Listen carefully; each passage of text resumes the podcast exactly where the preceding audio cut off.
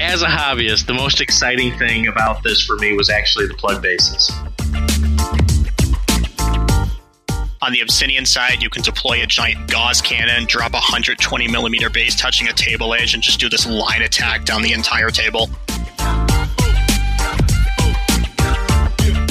All these like really cool, interesting effects that are you know kind of on their own, and they all have very potent effects on the table. They're hungry, they're pissed, and they're coming for you. It, it doesn't feel like a movement tray, but it's effectively what it is. It, it, it, it just feels and looks really unique. Um, the rule book is quick, it's concise, it calls out its points with precision, and it makes the game very easy to learn.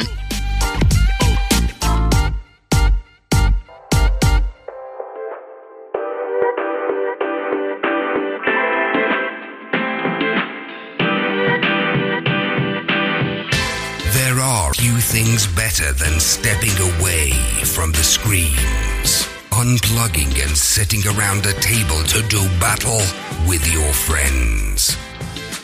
Every week, Third Floor Wars brings you the latest strategies, tactics, and reviews on board games, card games, and miniature games like Malifaux. If you want useful information on the games you already play, or new insights on great games other people are playing, you are in the right place. Craig and Ray welcome you to the third floor and the Tabletop Talk broadcast. Craig here on the third floor, and today we have three guests trying to convince me that I should be playing The Other Side by Wyrd Games. Now, you might know our first guest, Joe, from the Coordinated Strike podcast. Um, if you have not been listening to that or checking out Joe's YouTube channel, you're really missing out. Uh, I give Joe a ton of credit. He really was kind of the first person putting out any type of uh, material for uh, The Other Side. So, Joe, welcome to the third floor. Can you give us some quick background about you as a gamer? Sure, I have been gaming for about 20 years now, all told, uh, on the tabletop and off of it. Uh, I've been doing many, many podcasts throughout the years. You may remember me from such podcasts as Cheated Fates Radio. Uh, if you really go back, uh, 40K Radio, I was a regular caller on that particular show back in its infancy. Very cool. All right. Now, you might know our next guest, Kevin. He's part of the uh, Dive Bar Gamers YouTube channel. Uh, they are also putting out some really good material uh, related to uh, the other side. So, uh, Kevin, welcome to the third floor. Can you give us a little background? Thank you. Yeah, uh, I've been also been gaming around uh, 20 years since I was a wee little lad. Uh, mostly RPGs and miniature games. All right. Last but not least, Michael, who's uh, Kevin's partner in crime over at the Dive Bar Gamers uh, YouTube channel. Michael, welcome to the third floor. How about uh, how about you as a gamer? Hey, thanks for having me, Craig. I got my start in Warhammer Fantasy back in middle school, a little bit of Mark One Warmachine, um, and then through Malifaux 1.0, I've mostly just been doing role playing games, which is still the bulk of my time. But I do a lot of Malifaux and have been doing TOS Kevin probably two, three times a week since we started playing it. Wow, you guys have been getting some games in. What uh, what RPGs is uh, are you playing these days? Um, I do. Well, I run a fifth edition game biweekly. I do a Star Wars Force and Destiny game biweekly. Um, I just finished up this year a seven year long Pathfinder game uh, that Wow. Kevin was playing with us at the end. So Very cool. How did like did you actually finish it? yeah, yeah, start to finish from level one to twenty five gestalted characters. It was a disaster. well, credit to you. I've done many an RPG and have never quote unquote finished one. Uh, they always just kind of died on the vine. So that's cool. Um, and you know, one of the things that I love about uh, role playing games, of course, is you know setting that feeling and that theme. So that leads us very conveniently to come out of our first segment. So the idea here is is that uh, the three of you gentlemen have been um, really playing a lot of uh, the other side, and then I consider the three of you uh, probably. The most active within the community as far as getting games in. Though I didn't realize you guys were playing twice a week, so it's even more than I realized. So the idea is is that uh, I've got 50 scrip worth of Abyssinia. I've got two fire teams painted. I've yet to play a game, so I kind of want to hear from you guys why I should be playing this game. There's different things that get me into a game. The first thing that'll attract me to the game is the theme. So what's the setting? How does that setting, you know, translate to the table? Does it feel like you're in another world when you're playing or is it uh, you know, just rolling dice or flipping cards? The other thing that I find interesting is uh, what happens pre-game. So what kind of decisions are you making before your uh, actual models actually hit the table? Decisions that really impact how ready you are um, to compete. I love finding out what happens in game. So there's a lot of games out there. And in order to attract my attention, I need something that's a little bit unique, something that's different. Part of the reason I've been playing Malifaux as long as I have is that there's a lot of in game mechanics in Malifaux that I think are way ahead of other games. Last but not least, I love to paint. I love to build models. So we'll uh, finish up by talking a little bit about the hobby. So before we get started, um, I went over to the website earlier today and wanted to kind of see what uh, Wyrd Games says about uh, the other side. So here's a little blurb about the other side. The Guild's iron fisted grip on the Soulstone train has worn Earth's nations raw, creating a powder keg of alliances and enemies. Just when a world war seems ready to erupt, horrendous creatures from a plane known as Malifaux tore their way through reality. The true battle of survival has begun. The Other Side is a game about allegiances doing battles across Earth in a fight for supremacy and survival. Using 32mm miniatures, players will control squads of troops, powerful commanders, and massive titans as they attempt to defeat their foes and seize control of Earth. Conflict is resolved through the use of decks of cards, allowing players more control over their destinies. The Other Side shares a world with Malifaux, but the games are not compatible. All right, so that kind of gives us a little bit of a feel, or gives me a little bit of feel of the theme. Um, Joe, can you kind of give us a little bit of a background of kind of the setting of the other side? So, from a setting perspective, the way I like to describe it is we all know, most of your listeners, uh, I assume, know Malifaux and know all about the breach and going through the breach to this awesome, insane Wild West world, Gothic horror world of Malifaux. But the funny thing about doors is they kind of swing both ways and so the other side takes us back across the breach into the world of Earth. So we have all the political intrigue you would expect of a 19th century uh, technophile society that has been just inundated with soul stones from Malifaux, highly, highly technological, highly magical. And all of a sudden, uh, there's this giant event uh, in Malifaux where the governor general tries to ascend to Titanhood, fails, and is thrown across the cosmos. Well, he lands above the city of San Francisco and he begins to move all the way over to the city of London. And it is in the great city of London that all hell breaks loose. A giant portal, the biggest that has ever been seen, breaches between Malifaux and London. And it just so happens that this portal was on the depths of the oceans in Malifaux. And that happens to be where the denizens of the Gibbering Hordes live. So London is inundated with water and giant horrific abominations from under the sea that had been thrown out of Malifaux's land in a giant war with the Neverborn eons ago. So they're hungry, they're pissed, and they're coming for you. Yeah, it's it's really cool, and I, I give uh, Wyrd Games credit because it. Um, I don't know, you know, what makes uh, Malifaux so interesting is the world of Malifaux, right? And to to take their their next game and bring it back to Earth, um, I thought was pretty creative. Um, Michael, what what is it about the theme that really kind of captures you? Uh, I gotta say, for me, the theme of uh, the other side that really gets me is just this clash of these four extremely di- different allegiances that embody very different themes. You know, you have the soul power, soulstone powered, super mechanized force that is Abyssinia. Um, you have, you know, the for king and country, king's empire that embody really well their muskets and bayonets you have the crazed cultists that you know jump through their portals and move all over the table like crazy and then you have the horde of the gibbering hordes that just will not quit with their endless numbers. And i think they always you know bring these core themes back to the allegiances in game very strongly and i love that yeah, I think that it's really neat that they, you know, really differentiated themselves from their flagship game in that way. Um, these are not things that we've seen in Malifaux. Um, and, you know, even though, you know, if you've read the fluff of Malifaux, you've heard talk of things around this. Um, but, uh, it, it's unique enough. Um, and the, you know, the theme is cool. Uh, I have to say that when uh, I first heard that this was coming out, I was a little kind of you know what the heck's going to happen here, and I think they did a good job, you know, getting that feel across. Um, but I think the big question, and Kevin, I'm going to ask you this: Do you feel like when you're playing the game that the theme hits the table, um, or you know, does the theme kind of get you into the game, but uh, it's all mechanics once you're playing? Oh, absolutely, yeah. Um, I think uh, we've been uh, Mike and I have been playing through at least a couple of games with each of the different factions, and each of them feel very much true to their fluff.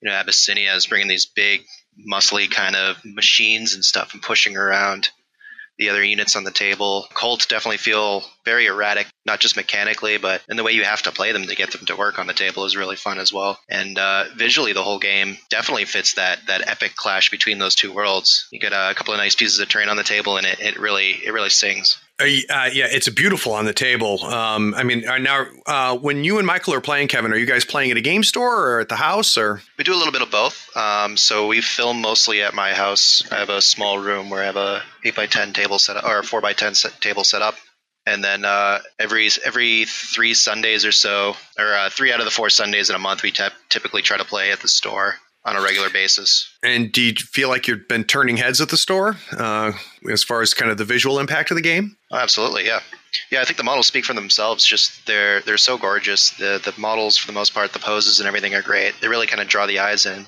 And then uh, once we have the eyes on us, playing the game really uh, catches people.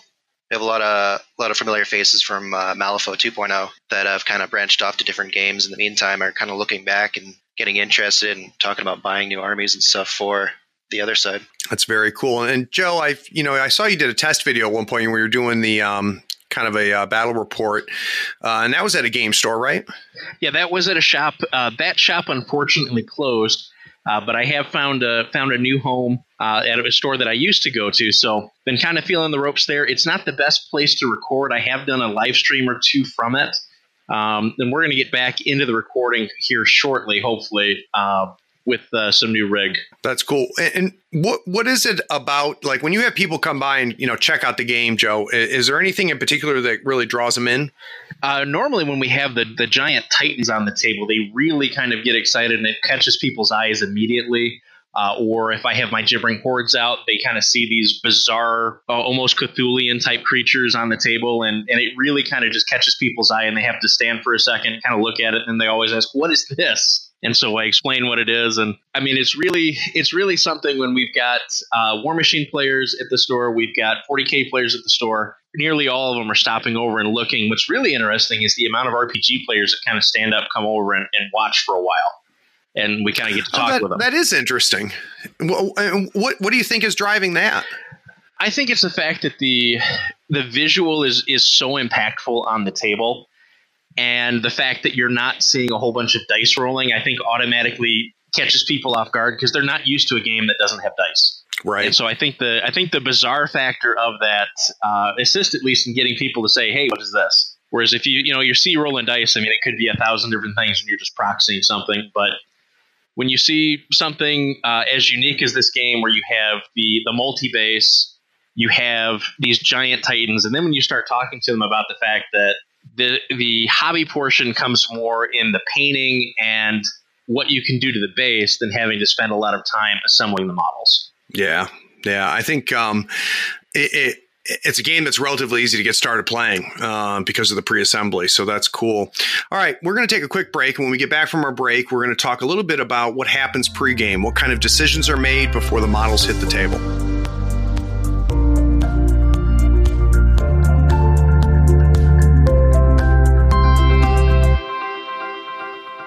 So the theme brings me into the game. Um, what's going to keep me into the game is what's you know the decision making and how much agency the players have and how impactful those decisions are. There's really kind of two different frames that I put that in. One is you know the decisions you make before the game. Um, so before you've even hit the game store, your models have uh, come out of the case. Um, you know what what are the different things? So, Michael, can you talk us through how you determine who wins the game? What are the win conditions for the other side? Yeah, absolutely. So in, the, in a game of the other side, uh, the victory points you get that determine the winner are primarily based on your operation, which is kind of like the mission, the scenario, or the strategy that you guys are playing. Um, there are four operations in the book that are one player versus one player, and they provide you with a way to score your points during that scenario, counter your opponent's points during that scenario, and how to utilize the core resource of the game, tactics tokens, in order to sort of push that forward and move that along. And is and you're both you're both fighting. So there's four four different uh, operations, but you're you pick one operation for the game, right? Yeah, and this is done through a uh, seamless one flip setup, which is a really fun thing about the game. Uh, you and your opponent each flip one card, and that determines who's going first, the operation, and what the deployment is. Oh, that's kind of cool. Efficient, at least, right? Yeah. Now, is the the only way you can score is is via the uh, operations, or is there other ways to score points? There are some other ways. Uh, some allegiances have other means of generating victory points. They have some stratagems they can leverage, and some even have some assets they can use. Uh, a good example is the Gibbering Horde has kill trophies because they're all about getting in there and getting things bloody. Um, if they go after high priority targets with that asset on them, they can score some victory points that way. Oh, so that's kind of cool. So, kind of the secondary scoring is really kind of faction and and uh, you know. And now I, I actually don't know this. What what do you call it? It's not a crew. It's not an army. What do you call? Oh, you call it your company. Your company. Okay, so so the different company, the company you bring to the table is going to potentially bring its own ways to score. Yeah, and those are all very thematic. So we talked about kill trophies for gibbering hordes. Abyssinia has a fun one um, where you can bring a stratagem that if your commander dies, you get a victory point because they, if your opponent kills them because they died with honor, which sort of plays into a lot of the themes that are important to Abyssinia and just kind of helps mechanically bring that theme back into the game. And, and are these things uh, visible to the opponent? So does the opponent know, you know, what what's going to potentially get you points, or how does that work? In the case of the asset, it would be uh, the stratagems when you build your stratagem deck of six cards at the beginning of the game, which are kind of like feats if you're familiar with how those work in Warmachine. Um, those are are hidden from your opponent until you purchase them and put them into your hand. I got you. But now, once you purchase them and put them in your hand, are they revealed? Yep. You would tell your opponent that you purchased one of them, and you would plop it into your hand, and they know you have it, but they're not quite sure when it's going to come up. Got it, got it. But it kind of eliminates a little bit of the gotcha there, though, right? Because you know they may not have known that that was potentially something you were going to do, but they get a little bit of a heads up once it hits your hand. Yeah, it all plays very organically and it's very fluid. Um, there, there's never really been any moments where stratagems have felt like a gotcha in any of the games that I've played. That's a good thing. I like that. So, Kevin, um, let's talk about building a company. So, uh, you, you, sit down, you, you know, you and I decide we're going to play a game. Um, how do you determine you know how, how the company is built like what are, what are the restrictions the game sizes things like that yeah so just like in malifaux um, you're, you're building the, the company and crew based off of um, some already some already information that you would know beforehand. So you would know uh, how big the game is, what the terrain looks like, um, and at that point you would determine what allegiance you're playing. So either like uh, gibbering hordes or or cult. You would also declare your commanders at that time. After after you kind of pick those guys, um, you determine the operation, and then you hire a company. So it so when you're actually hiring your company, you should know um, what your opponent's commanders are, what their faction is, what the table looks like, what the operation you're playing on. So you got a lot of information to work with in terms of choosing which models you think will best suit that job. That's something that, that you get in Malifaux in its own way, and I love that aspect. So I'm glad that they brought that over. Yeah, and it works great in this game too. Game size, like normally, how big is how big is the is the game? Is it points or uh, stones, or how does that work? It's usually one to two commanders. Each commander brings a certain value that you can use to purchase uh, assets and units. For instance, most of them have around 25 scrip that they'll contribute to your army pool. Um, some of their bigger models, like Horomatangi, uh, only have 22 but he's also a, a, a, massive Titan model. He kind of off, offsets that with uh, the strength of him being a commander himself. Oh, so okay. So so pre-game, I wouldn't say to you we're going to play 50 points. I would say we're going to play one commander or two commander. Is that right? Yep. Okay, and then depending on which commanders I pick, that's going to give me the amount of scrip that I can use to hire the rest of my company. Yep. Uh, that's yep. cool. So you may end up with technically different scrip sizes on either side, but that's part of the balancing mechanism. It sounds like for the commanders. Yeah, yeah, yeah. If I bring horror to Matangi, I should have less models or uh, less uh, value in models. I should say. Right. Right. That's cool. That's cool.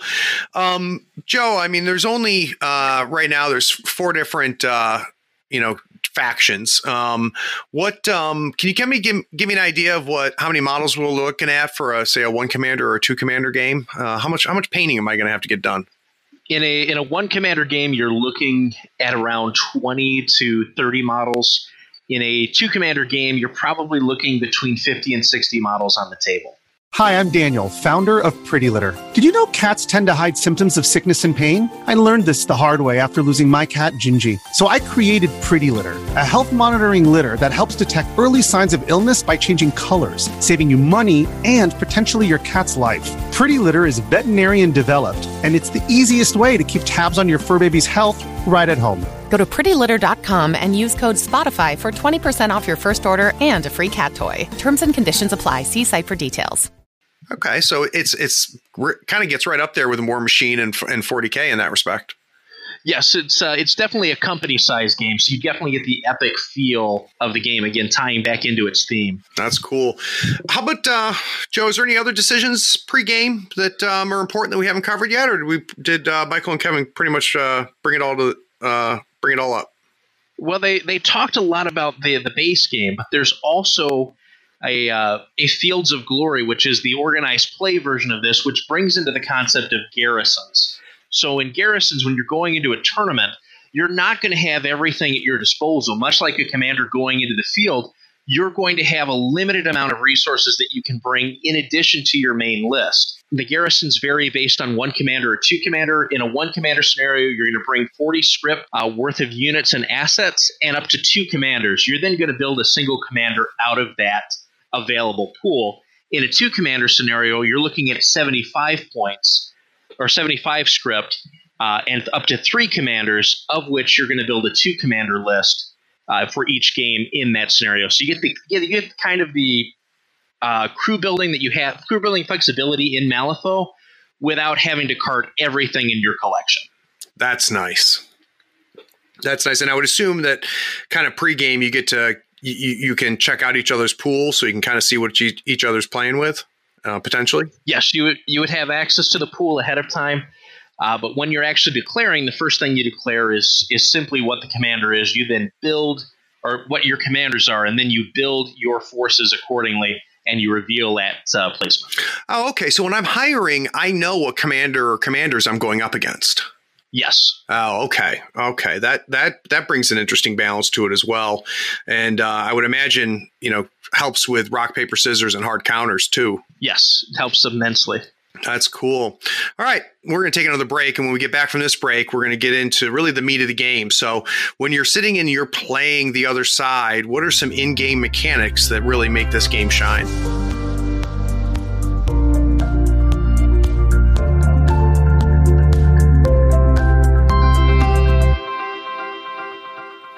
All right, so the theme got me into the game. The uh, pregame stuff is pretty cool. Um, you can definitely tell that there's, you know, they've pulled some of some things from Malifaux, which isn't a bad thing because I think Malifaux is the best game out there. Um, but it sounds different enough, uh, so it's defined itself. Now we're going to get into actually playing the game. So what I'm looking for in an in-game mechanics for a game to attract my attention is I need something that's different and unique, not something that I get and I've seen before. So Michael, can you uh, give me something that really kind of makes the other side stand out for you when you're playing, um, as far as mechanically speaking. Yeah, for me, it's definitely the the stratagem deck that you build and pull from during the course of the game. Can you walk us through that? Yeah, so when you're putting your company together, um, you get to go through the stratagems available to your company and um, whether you're Earth side like Abyssinia or Malifaux, um, like the Gibbering Hordes, and these have a plethora of different effects to them. Um, from you know, on the Abyssinian side, you can deploy a giant Gauss cannon, drop a 120 millimeter base touching a table edge, and just do this line attack down the entire table. Um, Gibbering Horde can call down lightning bolts to strike their foes, and more damage if they're touching tide pools because you don't want to be in water when lightning strikes.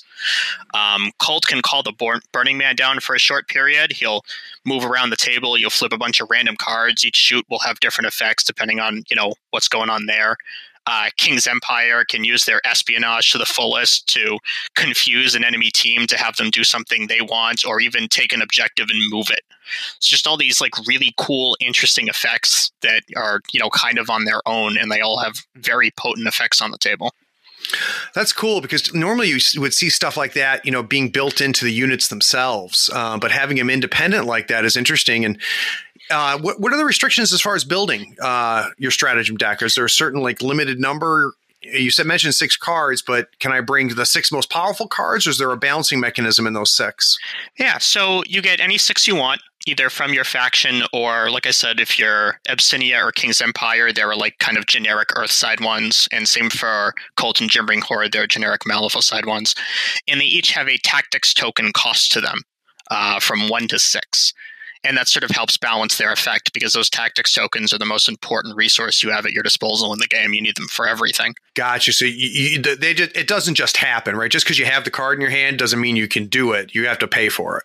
Yeah, you have to pay for it to put it in your hand, and then you can use it when you have the opportunity to activate a unit, but before you do so. Uh, some of them even summon new units, so then you could go into that one if you wanted. Uh, some of them go back in your hand when you're done with them if you discard a card. Some of them go back in the stratagem deck the majority of them, I would say, once you use them, they're one and done, and they get removed from the game. That's cool. That's cool, Kevin. How about you? What is what is something about how they uh, how the game plays that uh, really turns you on? I really like the uh, plug bases. They add a lot to the game. They let you have a good size amount of models on the table, but not have to move a lot of stuff around while you're playing. And can, also, can you kind of describe? Oh, I'm sorry. Can you kind of describe because there might be people who have never seen these before, um, and they are really unique. Can you kind of describe what we mean by plug bases? Sure. So each model in the game is on a 30, 40, or 50 millimeter base. And in some cases, those get slotted into a much larger base, base up to 120 millimeters. You can have three or five of those on those 100, 120 millimeters, and they kind of sit on that like a movement tray almost. And uh, squads are usually made up of you know one, two, or three of those big movement bases, and that is what you use to move around the table with. Yeah, you know what? I never thought about it, but movement trays or movement bases are, are really great way to describe it. But what I think is neat about it is it, it doesn't feel like a movement tray like an old Warhammer Fantasy. Um, I mean, they feel and I don't know why. Uh, maybe one of you guys can tell me why, but it, it, doesn't feel like a movement tray, but it's effectively what it is. It, it it just feels and looks really unique. Yeah, I think a part of that is because everything on that movement tray functions as a individual unit almost, and uh, when you're activating that unit, you get three of them. So you're basically activating three kind of almost models, or at least that's how it feels when you're playing. That's cool. That's very very cool. All right, Michael. You know, Kevin talked about tactics tokens, and uh, can can we kind of walk through what what's going on there? Yeah. So tactics tokens are your main resource in the other side. Um, and this is like my favorite thing because for me to like a miniatures game, it has to have some sort of resource management aspect to it. And tactics tokens are your stratagems, like we talked about. They are how many cards you get in your hand at the beginning of a turn. They're your ability to do your objectives and capture markers on the table. You need them to coordinate strike in and out of units. They are they are everything, and you will never have enough of them during the course of a game. Um, and it really feels like you are, you know, commanding this this company, and that these are the resources you have at your disposal with which to wage war. And it's not enough. It's not enough for you, but it's also not enough for your opponent. So whenever you use one of them, you have to think very carefully. I love that type of decision making. That uh, that's a not easy. B has an impact on the game. And I love that feeling, right? That you just, you want to do three things and you have enough to do one. And, you know, what is that one going to be? So that is very very cool. Kevin, talk to me about uh, game length. Uh, how many turns are is a normal game, and how much time does a normal say two commander game take? Each game lasts, uh, I believe, five turns. I don't think there's any operations that extend beyond that.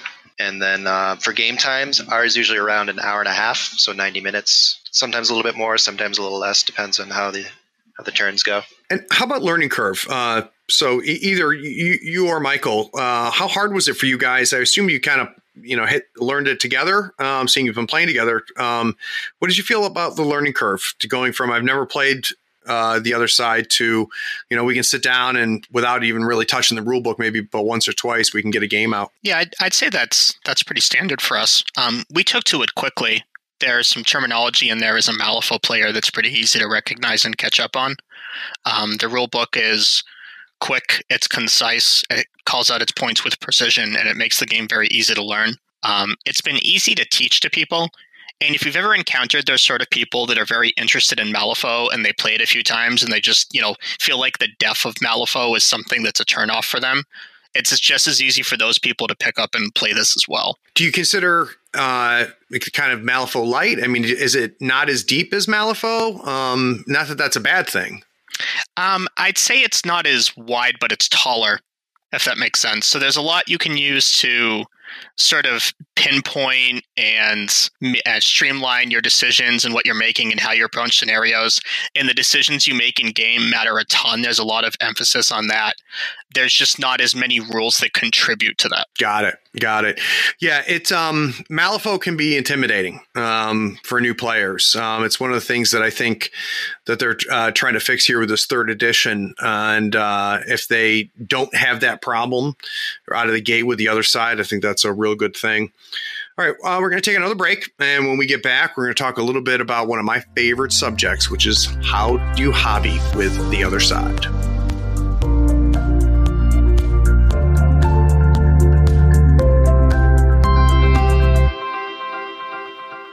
Okay, uh, the last thing. So, you know, we talked about what's going to get attract my attention. We've talked about what's going to, you know, make me enjoy playing it. But the reality is, is what's going to keep me in a game is the hobby aspect. Um, so, Kevin, can we talk about, you know, kind of the sculpts, um, you know, the painting? We can't talk about building, right? Um, and I really would like to kind of find out um, your thoughts about, you know, how to really leverage those plug bases because it's so unique to the game. Like you said, they're all pre-made. Um, there is a little bit of cleanup work to be done on them, but other than that, you can pop them onto bases right at the store and play right when you get them, which is really nice. It's really good to, uh, to introduce uh, new players into. But once you start getting hobbying, they really start shining. Uh, just like Malifaux, uh, the concept artists that work on the game are fantastic, and they develop these really nice concepts with really interesting models that you don't really see in other games. And then uh, they're usually sculpted pretty true to those concepts, and they show up on the table looking beautiful. I was impressed with the sculpts, um, especially for pre you know pre built miniatures, um, and for the material that they're built in. It's not your normal uh, you know injection plastic. Um, it's a little bit more uh, like kind of the guild ball plastic, for lack of a better word. But uh, they get some really good detail. Um, and you know, to your point, Kevin, you know, there's some gap filling. Um, so I couldn't, uh, if I wanted to, you know, be as anal as I can be about um, modeling. You know, it did they did take a little bit of work, but I wasn't taking three different pieces off of four different sprues to build a head. Um, so that was kind of nice. But um, how about uh, for painting, Kevin? Um, as is there anything about it that you've enjoyed? Yeah, the the models themselves have a lot of uh, a lot of space for kind of customizing how you want them to look uh, they, they take different paint schemes very well. In terms of painting, they take spray paint really well. Yeah, I think uh, you know the the crispness of the models and stuff that, like you said, and that nice uh, kind of soft but not quite soft plastic lets you really um, really take to different techniques and stuff with painting well. Joe, talk to me about the uh, plug bases. What do they offer for us for as being a hobbyist? So, as a hobbyist, the most exciting thing about this for me was actually the plug bases. I don't know if you're familiar with a with a fantasy battle game known as Kings of War, where they utilize uh, fixed base sizes and fixed units. It allows for some of the most amazing amazing uh, diorama sty- style uh, basing that you can possibly do, and the fact that we have a set uh, movement tray essentially on the table that is going to then be filled uh, with our unit uh, and that that is going to move around the table and be whole for as much of the game as possible really lets you do some dynamic things from a basing standpoint. You can make uh, as elaborate a diorama piece as you want, as long as you can remove the models from it. Or if you want to do like we used to do in some of the playtesting, just have like a die that counts down the wounds. However you however you choose to do it, uh, it really lets you do some cool things. Like you can have a scene where you've got uh, walls built up. I've seen people do cobblestone, uh, cobblestone city scene bases. I've seen uh, and done myself like a desert scene or a beach landing scene. Those type of things. It really lets you kind of embrace the setting, and your whole army can kind of tell a story with the way that you can do these plug bases. Yeah, I've been having fun. I've been doing kind of a jungle theme with the uh, Abyssinia, and it, it is cool. It is very, very cool. All right, let's go into closing arguments, gentlemen. Joe, I need your top two reasons why me or anybody else should be playing the other side. Uh, you should be playing the other side because, in my opinion, no game has a better marriage of theme, mechanics, and gameplay. you're you're playing a game that is about flipping to glory, all about trying to get to the other side of your card. It's called The Other Side, and it really immerses you in the game itself. It's mechanically very, very easy to get into, but there's a lot of depth once you get in there. The, the systems are simple, but the result is kind of like a symphony. That's cool. That is cool. How about you, Kevin? What what do you what do you think are, are the main reasons someone should be playing this game? Yeah, the, the strategic depth is is so well articulated in, in the game system while also providing a framework that's not mentally fatiguing. So we've played a couple of tournaments already, and at the end of the day, I want to play more, and I don't think I can say that about uh, many miniature games. Well, I can tell you, I can't say that about Malifaux because when I when I get done with three rounds of Malifaux, like my brain hurts. Um, you know, and granted, it's part of what I love about the game, but uh, that's interesting that you you know you can still get that depth without uh, kind of uh, you know making it hurt. That's cool. How about you, Michael? What is uh, what are your closing arguments? Uh, my my big two are flavor and function. So throughout the entire game, there's so much on everything that's flavorful. From amazing things to yell in the middle of a game. I think pretty much the basement of my store has heard me yell Eureka when I flip my units into glory, or buzz saws for days shouted across the store. Um, and in function, just everything works very nicely, very well, very smoothly. And although it has this amazing tactical depth to it, um, it's a game that someone who has never played a miniatures game before can jump into with relative ease. You know, it's a system that's not wide, it's tall, and it's deep. And it's all about maximizing the way that you play and growing as a player instead of memorizing more rules. And I think that's really beautiful. That's a huge selling point. Huge selling point. All right, guys. I have to say the three of you make a pretty good case here. Um, let's go ahead, uh, Michael. What are if people want to uh, you know, spend some more time with you or get, get some more material from you, where, where should they go? Yeah, uh, me and Kevin have a YouTube channel, Dive Bar Gamers. We also have a Twitter for Dive Bar Gamers, so you can uh, do the Twitter at us or check out our YouTube videos. Hopefully, we'll have some more up this weekend.